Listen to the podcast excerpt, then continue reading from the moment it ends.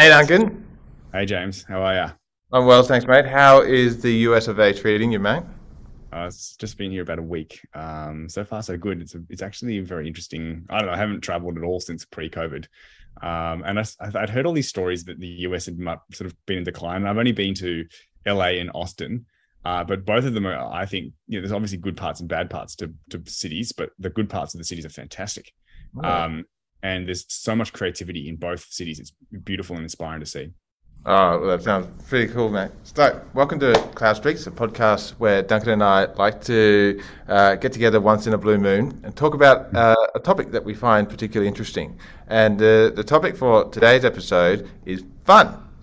So, not just in of itself, but like, what is it? Why do we do it? And how can we make more sense of this thing that seems to, play a role, hopefully a large role as we get older in life. So, what are your thoughts, Duncan? Yeah, I think that this came up, correct me if I'm wrong, partially inspired by your children. Is that part of it where it's fun/play or not? So I think this has had a long-term story between you and I. And one of the milestones I would point to that we talk about often is a couple of years back when, you were, for all, intents and purposes, fairly involved with your work, very focused, very working very hard, and you just seemed like you were more than not burnt out all the time. And the comment I made was, it seems like that you don't have much fun in your life, or it would be good to make more time for play. So that was one of the insights, and that was for me driven by the fact that having just recently had children, that was a very big feature of my life at the time, because that was the primary mode of interaction of my kids, and probably continues to be to this day. Mm.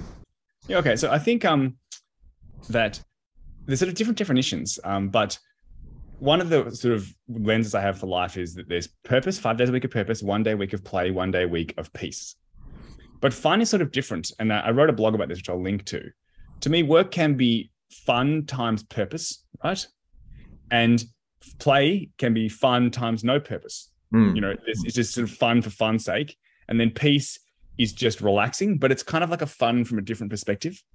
And James is sort of right. Like there's, I found Ed Roller to be the most interesting thing and the most rewarding thing I've ever done, as well as the most stressful thing I've ever done. And I don't know if you say that fun is stressful. And so to me, I think that work has the possibility of being fun. But then if you've got hardcore time pressure, hardcore financial stress, some people that are great, but some people that are not great. So for instance, lots of draining people, it can make work really stressful. Mm. And so I think a hack is like, all else equal, having fun is better than not having fun. And I think that you can have fun almost everywhere, but that doesn't mean that fun is one dimensional. Like it used to be like play Nintendo or something. Work done well can be fun, and work done well can be extraordinarily not fun. And so I feel like, for quite a while, I was so serious, but also so stressed out with time pressure and financial pressure, etc., that it wasn't fun. It was rewarding and interesting. And so I think James was right. I was like, especially 2 years ago, just so ground out and so burnt out, just fried all day, every day, that I wasn't having fun. Mm. So, I mean, there's a multitude of dimensions to look at this, but to start off with your first point, making this distinction between play and fun, I think is a good start. Like for me, play does not equal fun, but it is a facet of fun. So I think everyone who's playing is having fun, but not everyone who's having fun is necessarily playing. Like you said, you can have fun while you're working. You can have fun, while you're, deeply involved in, like a craft, like could be a form of play. You could be having fun while you're cooking, all of these different kinds of elements. But I think what's interesting is, the act of play is kind of like putting fun at the front, or the fun is the goal of play, or a goal. So when we engage in, something where, we want to, bring about having fun as one of the primary elements, we choose to go to having something that is playful. And so for me, this is why kids is a really, really good like circuit breaker for me as an adult, because if I just ride on autopilot all day, every day, like I might be having fun at work, I might be having fun with my wife, but play is like added into my life when I come home and engage with my kids. I think maybe look at it a different way. This is just something like, if there's the three types of time that I'm talking about, purpose time, which is what I hope your work has purpose. I think a work with purpose is better than a work without purpose. Then there's play time, and then there is peace time. Mm. And I actually think you can have fun or not fun in all of them. So work can be fun or not fun. Play can be fun or not fun. I think we've all been at the times when you're in the whatever at school at lunchtime, and you know there's mean kids, right? Or you've been playing a board game, and you just don't like it because it's boring. Or two, like, I don't know, you're getting trounced. It's not fun, Gene. And sometimes peacefulness, like I'll try to make time to be still, to do nothing. And sometimes I'm absolutely awful at it. You know, I'm worrying about things, I've got anxiety, stresses, all this other jazz. And making time to try to have space is called hearing all these horrible noises, you know, these songs playing in my head, like, what about this at work? And what about this person? This, and what about blah, blah, blah? And so you drown them out by doing something. Do you know what I mean? So peace done poorly is not fun. Peace done well is fun. Play done poorly is not fun. Play done well is fun. And work done poorly is not fun, and work is fun. And so that doesn't mean that the fun are exactly the same, but maybe if you're doing it well, it is fun. Yeah. I really don't know that I had thought about thinking of this lens, like a lens on life. Almost everything can be fun or not fun. And so ideally you're having as much fun as you can. Yeah. Well, I was just thinking, as you were saying that, I think almost, you know, you could say X done well is fun or can be fun. Mm-hmm. And, you know, this idea of, you know, play not done well is not fun. It's something that I tell my kids often. It's not playing if someone's not having fun. Mm. And you can think about that in terms of like what is good play, what is not good play. So I really like that idea, because that can kind of help get a sense of like, am I doing X well? Now, I do believe there is, you know, a limit to that. If you're only optimizing for fun, then there's probably not enough meaning or not enough importance given to things like, you know, you need to, you know, have purpose. You need to, you know, set up your life in a way so that you can support yourself and those around you. So while fun isn't always like the be all and end all, I think it is a way of being able to decide if it's being done well or not. Maybe, I know we just started off with fun, and fun was mainly about play. And James is right. He's like, Duncan, are you doing much play? And I realized that I really wasn't doing much. And I also think that early on in Ed Roller, I was hell-bent on making sure I tried as hard as possible. I did not want to look back. You know, we started sort of 10 years ago. I was like 28 and think, oh, well, if you tried harder. You know, I thought at some point I'd have kids, etc. And it's an interesting point. I've changed my mind. I wanted to have children, as we've sort of talked about. And that at that time, you kind of wanted to hopefully have your, you know, career in order, not in the doldrums. And so I was like, work as hard as possible at that time. And for some reason, that translated subconsciously, not with conscious thought, into being serious. Because I kind of felt like if you weren't being serious, then you probably weren't trying as hard as possible. Mm. But you can be serious with a smile, I sort of say now. And maybe fun is the wrong word. Maybe enjoying it is the right word. And so, you know, Warren Buffett says that he wants to tap dances to work every day. I was not tap dancing to work. I was going and being as serious as possible, and also being stressed out by the environment quite a lot as well. And with the benefit of hindsight, I feel that I would do it a lot differently. And I not just would enjoy it a lot more, I'd get more done, more creativity. You know, often if you're enjoying it, you're enjoyable to be around. And often if you're not enjoying it, you're not enjoyable to be around. And so seriousness can be a fault. You don't want to be frivolous. And so to me, yeah, the sort of me see I have 5 days a week of purpose, 1 day a week of play, 1 day a week of peace. I'd like to enjoy all of them, but they're different in different ways. And making work fun, where it's no longer got any sort of purpose involved, it's not giving you purpose or helping others, is probably doing it wrong. Yeah. So I think it comes down to a balance in all things, right? So you want to have the right balance of seriousness and the right balance of fun. Too much of either or, I don't think, is a good recipe for a sustainable, you know, way to approach life. So this idea of, you know, tap dancing to work, which I'm pretty sure he wasn't doing literally, but you get the You get the semblance of like, well, if I'm coming into my work every day with this, enjoyment that I bring with it, then, you can kind of get the idea that this is being done well. Mm. So for me, what I like to think of is, when you were saying like, I need to be super serious, this is important for me. But then you also realize when you were like through experience, when you were being super serious, you were kind of like, pushing people away, or not pushing people away. You weren't being. No, you're putting words in my mouth, which I think are not at all related to what I was intending. All right, well, not pushing people away, but you weren't being like attractive to others. People weren't getting as. I don't think that's fair either. So right, well, maybe I was being serious. That means that could I have been enjoying it more? Yes. Yeah. So and to me, all else equal, I wasn't consciously not trying to enjoy it. I was just trying to do the best job I could, and we had investors, and I wanted to try to make sure that I, did the best, and that they didn't think, oh, this person is being frivolous. Mm. And so I suppose I didn't understand or have an appreciation for what I think is the importance of enjoying it as much, as opposed to the importance of doing the best job I could, which is what I was trying to do. And unknowingly that translated into seriousness, because I felt if you weren't being serious, you were being frivolous. This didn't have anything to do with, I think, what you were saying. So be careful about saying how I was doing things. All right, well, I picked up on something, how you talked about what it led to with your interaction with others. And so, if I put words in your mouth, I'm sorry. But the stress levels made it unenjoyable, yeah. And that's different to the seriousness, the stress, yeah. and how you approach something, because some of the things are external, like time pressure, like financial stress or whatever. And some things are internal, like how you approach something. Are you being serious about it? And so I think all else equal, that you can be serious with a smile. And I don't think I understood that properly 10 years ago. Mm-hmm.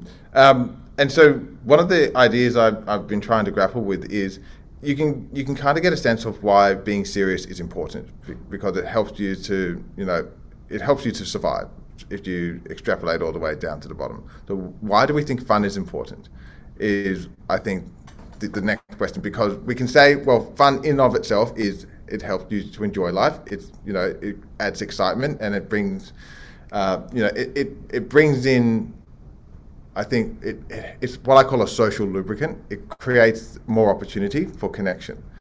But when you're talking about, people who are, fun loving or fun going, there's also this attractiveness to them as well. Like if you've looked at one of the polls, in terms of what are women most attracted to, like fun or funny is one of the highest, and that's an interesting insight.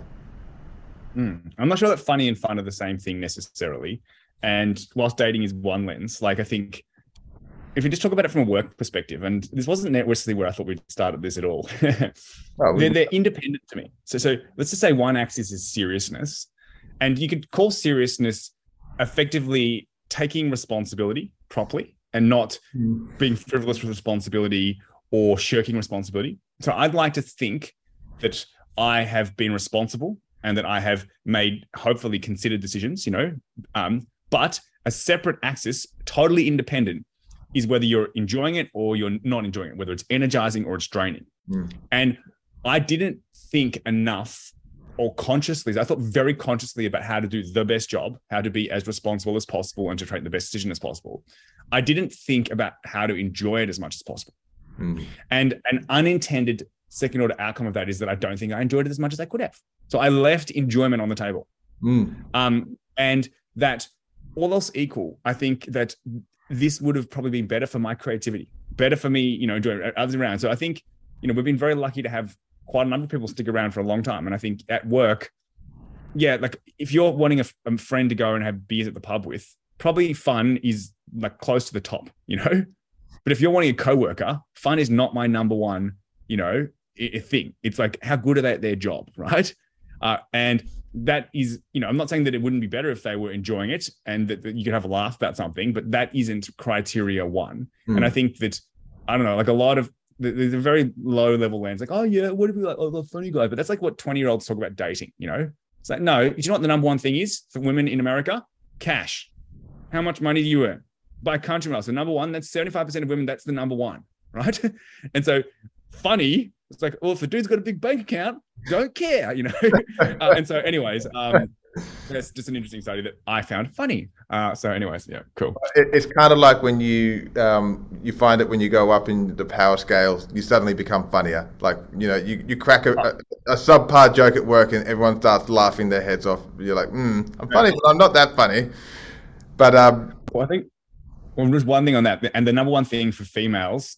So for males, for females is looks at 75%, right? So it's not like, oh, is she funny? It's like, is she hot, right? And so I suppose males and females are both as shallow as each other, just on different lenses.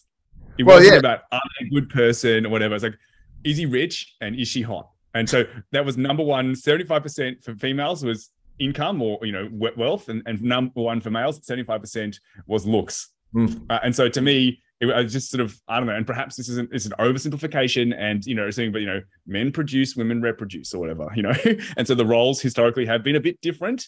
And I know that this is changing, the world's changing, but that's just a very recent study. I know the US, you know, is different to Australia, whatever. So that's like from like a year or two ago. This is not from 50 years ago. Yeah. So, yeah. But it's true in a lot of ways. Like when I read anyone who studies evolutionary biology, like men are drawn to looks because that's what they use as a barometer on the health of the potential partner. Why did your biology? Yeah. And women are drawn to a man's wealth because that's their barometer for their quote unquote ability to protect them and exert power. So for you know, a woman, you know, giving birth is very expensive, very costly. So they need someone who can help make sure that they have a very nice, comfy nest while they're doing, you know, the parenting side of things, at least for the very early stages. So that's what I think money has translated to in modern society. But the other thing I read was also, so going back to work, is one of the strongest determinants of your tenure at a workplace is if you have a best friend.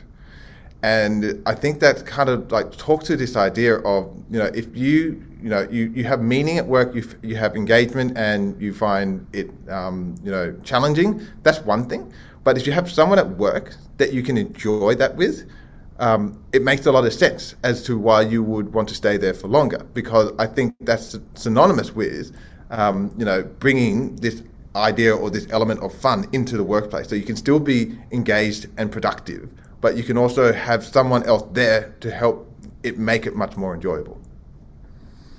Yeah, I think perhaps fun is not the word I would use necessarily work. It can be fun at times, but enjoyable or energizing versus draining. So if you look at the three types of time that I have, you know, purpose time, play time, peace time, they can all be energizing or draining, right? And ideally, you want them all to be energizing, but playtime being energizing is very different to purpose time being energizing, which is very different to peace time being energizing. And so all else equal, the stronger your human relationships, the more, so Maslow's hierarchy of friendship or mateship I sort of talk about. The base level is like, well, if, you know, if someone's there, like, I don't know, you got a mate at school and someone's being mean to you, the two of you standing there, they're less likely, because sometimes in physical, you know, bullying occurs at schools, you know, to look after this. But then also if they're in the bad times, they'll be there to help you, you know, shoulder the cry or whatever else it is, right? So they go from downside middle to adding upside. And so all else equal, good quality friends are better than low quality friends for many reasons, removing downside and adding upside. And that's from someone to be a friend to help you raise children with, for someone to be a friend in a sort of more, you know, friendship, and to have friends at work, right? If you look, I don't know, I'm just making up three categories of friends: work friends, non-work, romantic, or, you know, children rearing friend, you know, which is like romantic friend, right? And all else equal, it's better to have good friends through the entire Maslow's hierarchy of mateship, removing downside and upside in all areas. And so this is really interesting. Who are you often best friends with at work? The person you sit next to, right? Friendship is built from doing nothing together, not something together. And so you have all these incidental chats and you get to know each other much better. And I don't know about you, we've talked about this, James, in the past, but I don't slack people the same as I would. You know, I don't have little incidental chats anywhere near as much. And it is, there is stats that, you know, if you have a good work friend, you have longer or, you know, higher longevity at a company. It's not the, initially, I'm not saying it's the most important thing. I think, like, I don't know, if you're helping whatever, make the world worse or something, like genocide, you say, oh, I'm not sticking around, you know? So anyways, yeah, this is the lens. Enjoyability in play is called fun, right? Enjoyability at work is called energizing, meaning, not necessarily fun. It can be fun, but it's sort of different. So perhaps the underlying base root element is energizing versus draining. Well, I think we've talked a lot on what gives you energy, what drains your energy. And it does go along these lines of is it really adding to your experience of whatever you're doing? Are you doing it well? Or are you doing it poorly? So I think we can try and steer this back to, the topic of fun, because when you say it's not the same thing, that's interesting, because then what is it? And so is it doing play well? That what fun is. Then maybe we can look into it from that point of view, because, when you talk about friendships, another way of looking at it, the way you described it, is a good friend is someone that you can tell bad news to, and a good friend is someone that you can tell good news to. Because when you tell them bad news, they're there to provide support. When you tell them good news, they celebrate your successes. But I think a good friend is also more than that. I think a good friend is someone that you can have fun with. By example, while I've always considered you, Duncan, someone that I could tell good or bad news to, what I think makes you such a good friend is that you're someone that I have an immense amount of fun with, whether it's at your expense or not. But it's almost instinctive, I would think, that when you build that foundation with a friend, even if it's at work, you will, I think, start to look for ways in which that you can have fun together. The more I've gotten to know my colleagues at work, for me, the more I feel myself being pulled into this element of how can we have fun together. I'll change it to two things. Honestly, the most fun I think I've ever had in my life is at work. Also, the single worst, most draining experiences of my life have been at work. And so to me, some of the things let's just take sport as an example or whatever. So it's basketball, they're on, the court, and they're playing well, and they get in flow, and they're working, and it's just going, and it's the, Chicago championship winning team from whatever the 90s. And they're like, that game was crazy fun. And they were there with each other. So to me, we call this jamming at work, because you're jamming like musicians do. We're going to go into a room and we're creating product, and we're going to sit there and we're building ideas around, and we're building stuff, and we have the designers, and then we try it, and then we get a unit of content out, and then we go and use a test with a unit of content with somebody at work, and you see it not working, and then you fix it, and then you use a test with somebody else, and you see it working again, and you're like, high five, crushing it. And so you literally, the most fun of any activity, including going heli skiing and other stuff, right, I've ever had is at work. And so that's something that I didn't understand, because I did not describe mathematics at high school as fun or science, So sort of work when you're at school is whatever, English, science, humanities, maths or something, right? And the maximum amount of fun they were was not very much fun. But now work, and I know that this is not the case for everyone, and it's certainly not the same, as happens every day. The best fun, it's not just having fun with these people, having a chat about who they are, or having a beer at the pub or something. It's actually work. Some parts of work are the most fun I've ever had. Well, so let's unpack that, because I don't imagine, you mentioned, math and history and English at school, very much not fun. You're doing the same thing here. I don't think you're sitting in a room with people and thinking here's a math equation. Have we just... No, we are. We're literally making year 7 maths. Yeah, but you're thinking about how to make year 7 maths, not how to figure out this math equation. I think that we can make year 7 mathematics fun. Yeah. Right. And I think the emotional resonance. So to me, love, indifferent, dislike, hate. And so I've told you a lot of people, maybe there's another lens on this, sorry, your favorite teacher you love, your worst teacher you hate. Your favorite person you love, the worst person you hate. Your favorite meal you love, the worst meal you hate. The favorite song you love, the worst song you hate. I said almost everything you can go from love, different, dislike, hate. And unfortunately, I think for a lot of students, they dislike or hate most of secondary school, as an example. And I believe done well, you can change that to like or love. And so that's actually one of the core goals of what we're working on. Yeah. But I think going back to your semblance of this is the most fun that you've had. Right. Yep. So what are you doing? So you've set yourself and your team a vision or a goal or an objective, and now you don't have a clear pathway to achieving that, but you're working together, through a process of solving this problem. And I think it's the witnessing of this process that you're all committing yourself to, and you're working together on it and seeing the progress. Right. So Tony Robbins, progress equals happiness. and it's witnessing that progress into whether it's an eventual success, and you can see that the problem's been solved, and that you feel like that you worked together and you created something, that can be really rewarding. So I think the fun part is, for me, when I listen to you say that, is that you're doing this with others. Like, you can, it doesn't mean that you can't have fun on your own. It's clear, at least to me, that you can. But it sounds like when you're talking about this is the most fun that you've ever had, is that you are, what you would say, jamming. You're in a room with other people, figuring out a problem together, all committed, aligned on the same goal. Maybe, like, it's hard to describe because so the most intellectual challenging things that I've ever done now are at work. The most creativity that I have ever personally been able to have or has been at work. Some people help make, positive sum outcomes occur, and some people make negative sum outcomes occur. And so sometimes when you're definitely having that 1 + 1 = 3 kind of positive sum outcomes occurring, it's there. And so then this is with a purpose, like, recently, like, I don't know, building mathematics products. And you're like, then you get to try it with people user testing, and you can see, well, here's the previous version, here's the current version, or the new version, like, you can see it like an hour later. Oh my God, look what we learned. And then you extract the principle out of it. And so I just didn't know that work could be fun.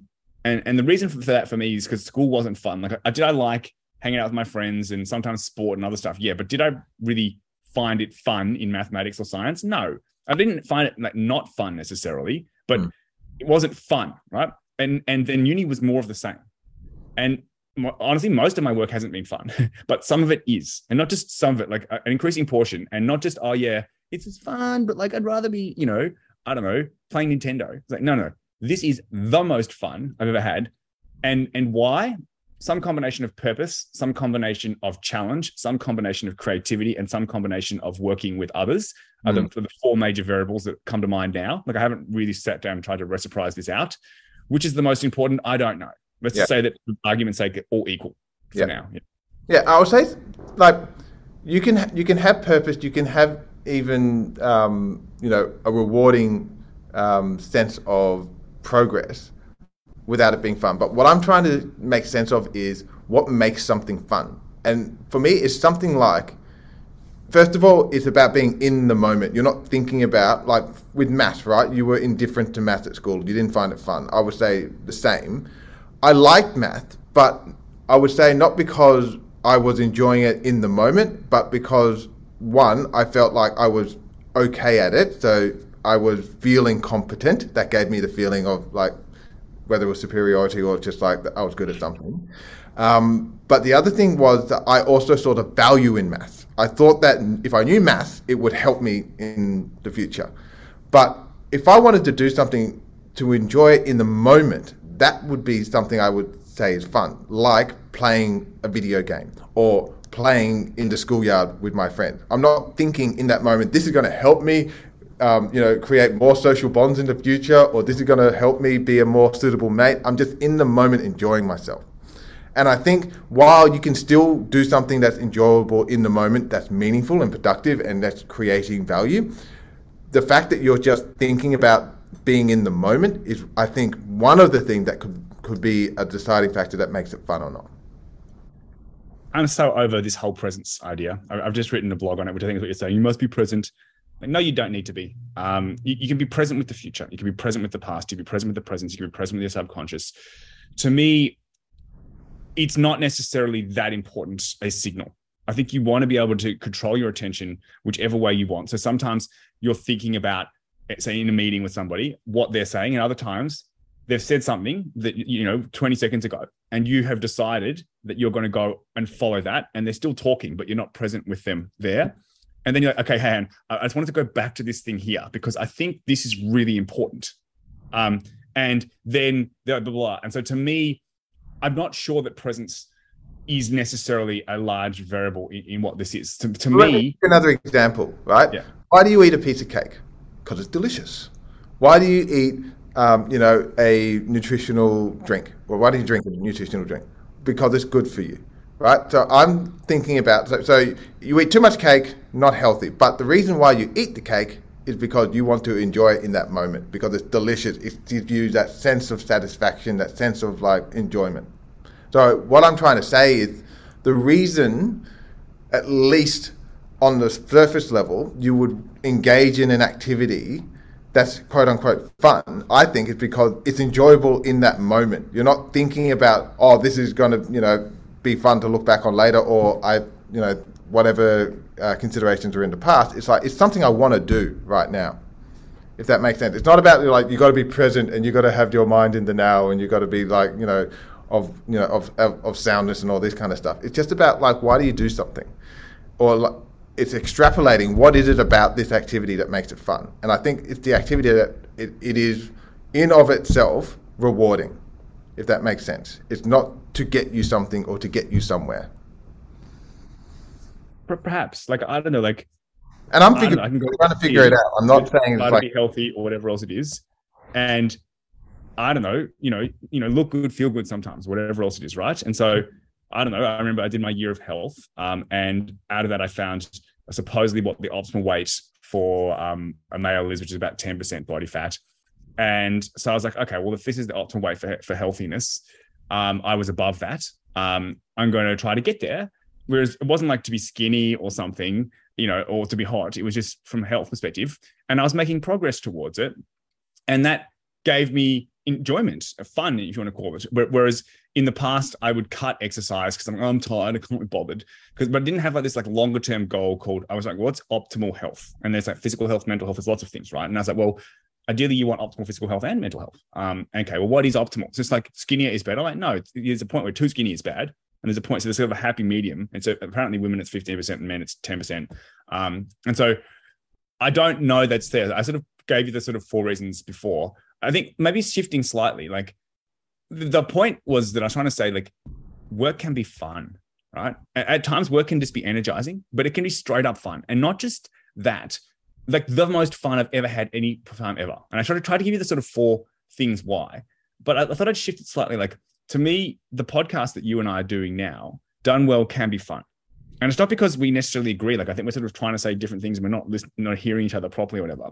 And this is a friendship activity that done well is extraordinarily meaningful and fun.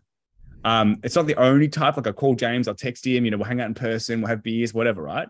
And so if you told me as like whatever, even 10 years ago, that recording a podcast with James would be done well, a really fun activity that I'd want to do, you know, about once a month for the rest of my life, I would have been laughed at. No, we might learn, or maybe it's because I want to get some like following or, you know, whatever else it is. And it's a means to an end.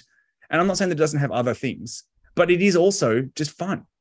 And so I suppose if there's a meta point here, I had a really one-dimensional view of what fun was growing up. It was playing with Nintendo or, you know, things. And school couldn't be fun, which is a synonym for work, right? And there were like serious friendship activities, like doing a podcast or something, and there were fun activities.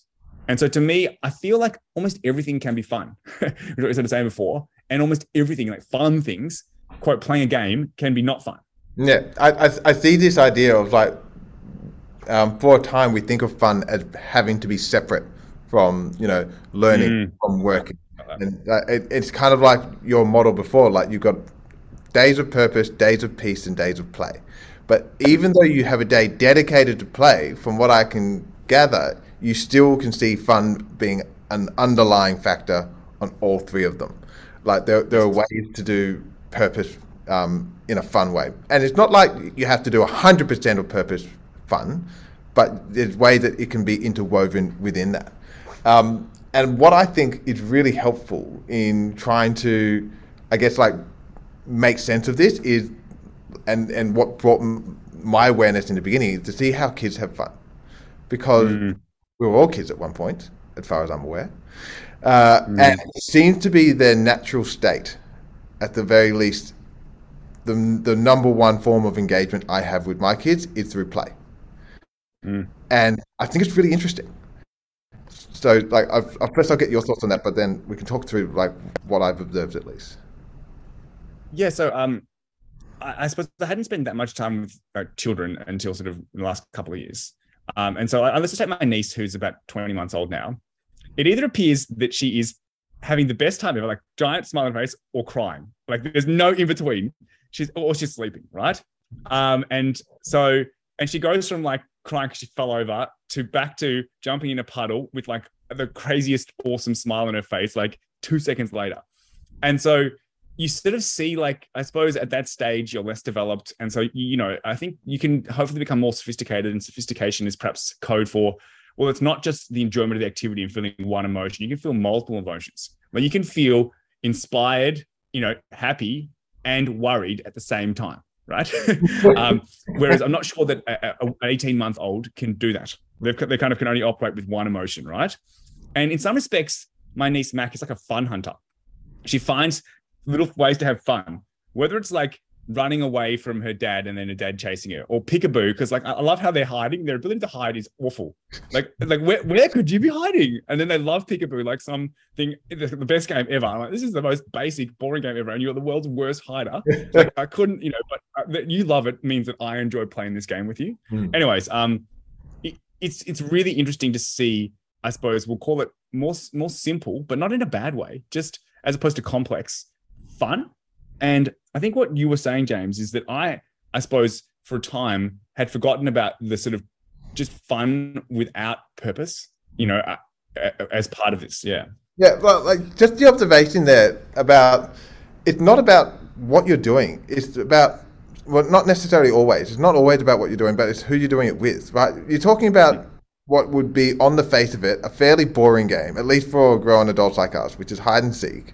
And you can imagine if you had a bunch of adults playing hide and seek, you'd be like, okay, there you are. Okay. Worst game ever. But if you're playing with a 1 to 2-year-old, they're having the best time. And they're absolutely abhorrent at it. But that's infectious, right? Just because the person is having so much fun. You're not like, oh, they're having fun, that makes me happy. It's like, no, I am actually having fun off of their energy. And it's so like it draws you in a way. But what I thought you would find interesting is what I've thought about is the way in which fun evolves, similar to Keegan's theory of development. Because when you think about the first stage, which is like he calls it the impulsive mind, but like. And I think this is like between the ages of 0 and 5, or like up to 6 or something like that. Everything is exciting because everything's new. It's like it's just like you said, you're not sleeping or like distressed because of whatever reason that upset babies. Then it's like you're experiencing things for the first time. It's novel. So it's just like what's this, a chair? It swings. Like get the fuck out. Like this is amazing. So everything is just like really stimulating. Like your environment is just like insanely. And it's the other thing is it's all potential. Nothing for you is fixed. Like that's why I try to espouse having a curious mind, because a curious mind for me means that you see potential in things. And for an impulsive mind, everything is almost can be seen as potential. But what I find interesting is when you evolve between the impulsive and instrumental mind into the socialized mind, this is when you start figuring out play. And play starts off really easy because like the kid just draws you in, wants to play hide and seek, and you're just basically going by their rules. Like, I'm going to stick my head under a pillow. That means you can't see me. And you're like, okay, I'm happy to go by your rules. But then it's figuring out how to play with other kids, which is a really interesting part of their development. And I think this is synonymous to us in our lives right now, because we've already gone through this process of figuring out how to play with others, but it's kind of like drains in a way because it's no longer as easy to engage in play. Like you think about, you think about this. Play is an introduction for my kids. Like they will go up to a kid and say, let's play. And then they go off and they figure the rest out. Whereas I feel like now I couldn't just go up to someone and say like, hi, let's play.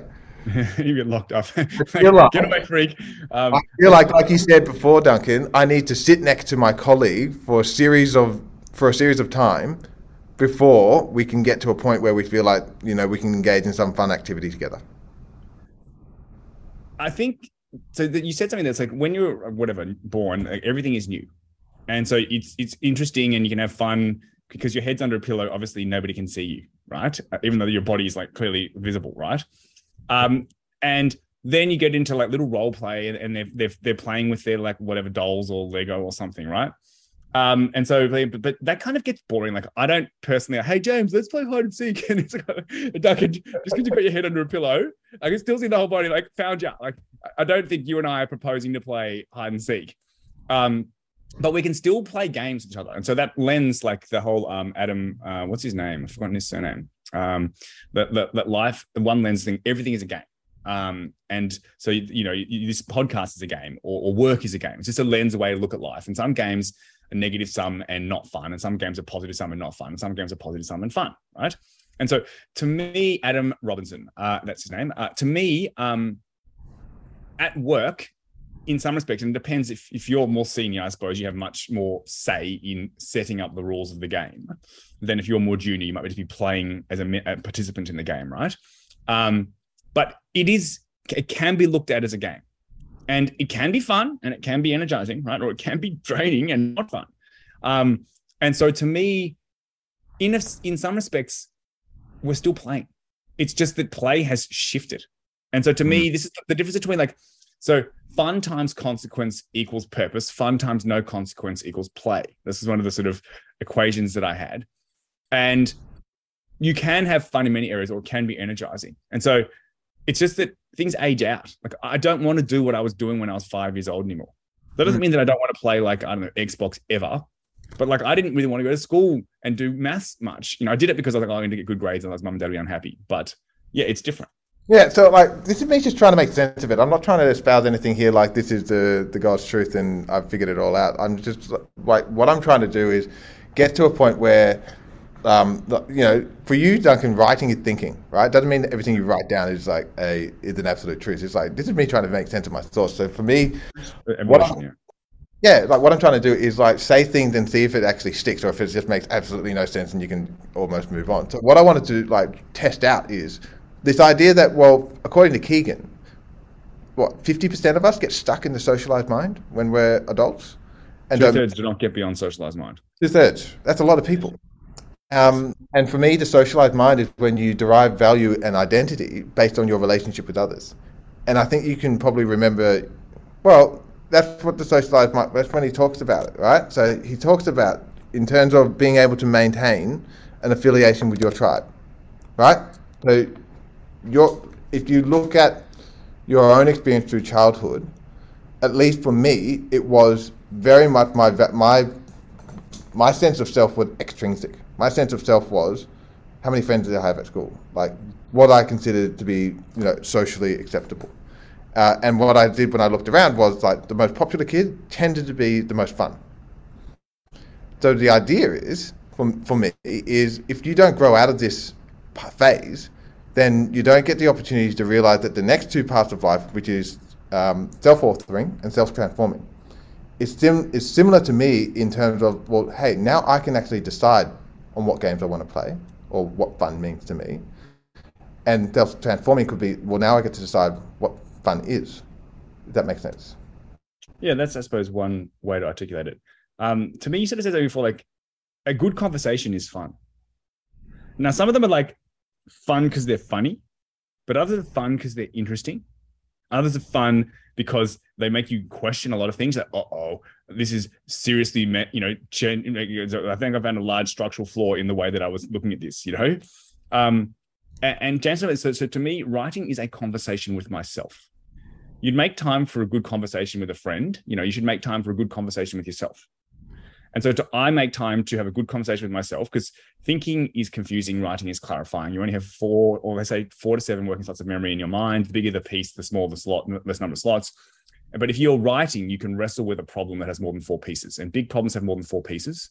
And so if you're trying to think about it, you can't get all the pieces in place. And so I thought I'd just point out this, like, it is point blank fun writing for me, done well, not always, but most of the time. And this is just, you talk about this game, like, it is a game. It is a puzzle to solve. Like, some people do Sudoku or something, right? Some people play chess or something, right? Writing to me is like Sudoku or chess, but with wild amounts more challenge and wild amounts more purpose. And I suppose in some respects, the podcast like that we're doing here now, we'll have a bit of a laugh here or there, but I suppose we're not trying to be Hamish and Andy or some sort of, stand-up comedians or something, right? It's got, I was going to say 10, 20% funny or fun, but sort of 80%, I hope, interest. Like I straight up am learning things because of what James is saying and because of what I'm saying that is interesting, and it will shift my understanding of how I think about the world. So this lens of fun everywhere isn't one that I have thought about properly before. And now that I've thought about it, it's not the only lens for the world, but it's a good lens. Yeah. And so all else equal, fun is not underrated. And it's better to have more fun than less fun. And not just don't be serious all the time, but also have fun some of the time, at work. It's just an interesting way. It's like, oh, how come I hadn't thought about this that much? Well, that's... For me, it's this idea of, doing this podcast for you is like 90% revelatory. Like it brings forth new ways of thinking, new ideas or concept when, we're quote unquote jamming, because that's largely what we are doing. Mm. We might have all of these notes written down in our little side paper, but I would say we cover about 10% of that in our discourse. So this idea that it it's not just like, oh, it's a learning experience. It's like, no, I'm creating more like new paths to myself that I otherwise would not have had a chance to do. And it's the same thing, I think, when you're jamming with your colleagues. It's like together we're creating something that possibly none of us could have done on our own. Mm. And so there's this idea of like, it comes back to the idea of cooperation.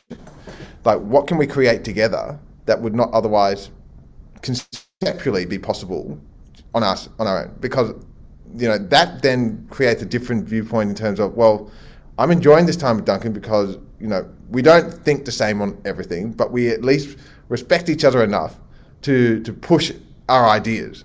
And we also think similarly enough so that we find each other's ideas at some base level amount of interest.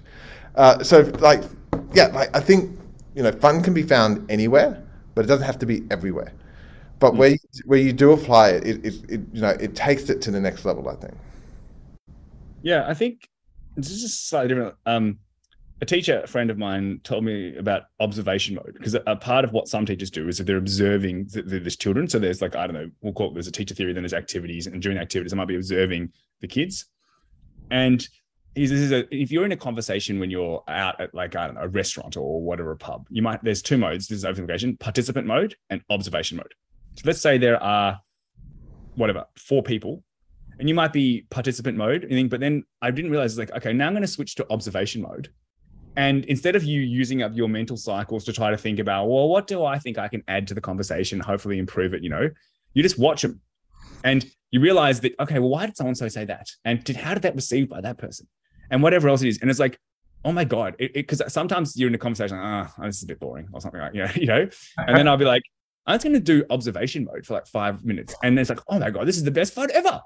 And so the reason I'm bringing this up is that different lenses in the world often allow more diversity, and diversity allows hopefully the increased opportunity to be able to have fun. So to me, yeah, it's just interesting. I didn't know about observation mode. I didn't know about thinking about fun mode, lens, et cetera, et cetera. So I believe that as life is going on, some things that used to be fun, like hide and seek, I'm not really wanting to play too much anymore. But actually, the number of things I've been able to have fun in, so the percentage of the day that I can have fun is now like 100% that I'm awake, right?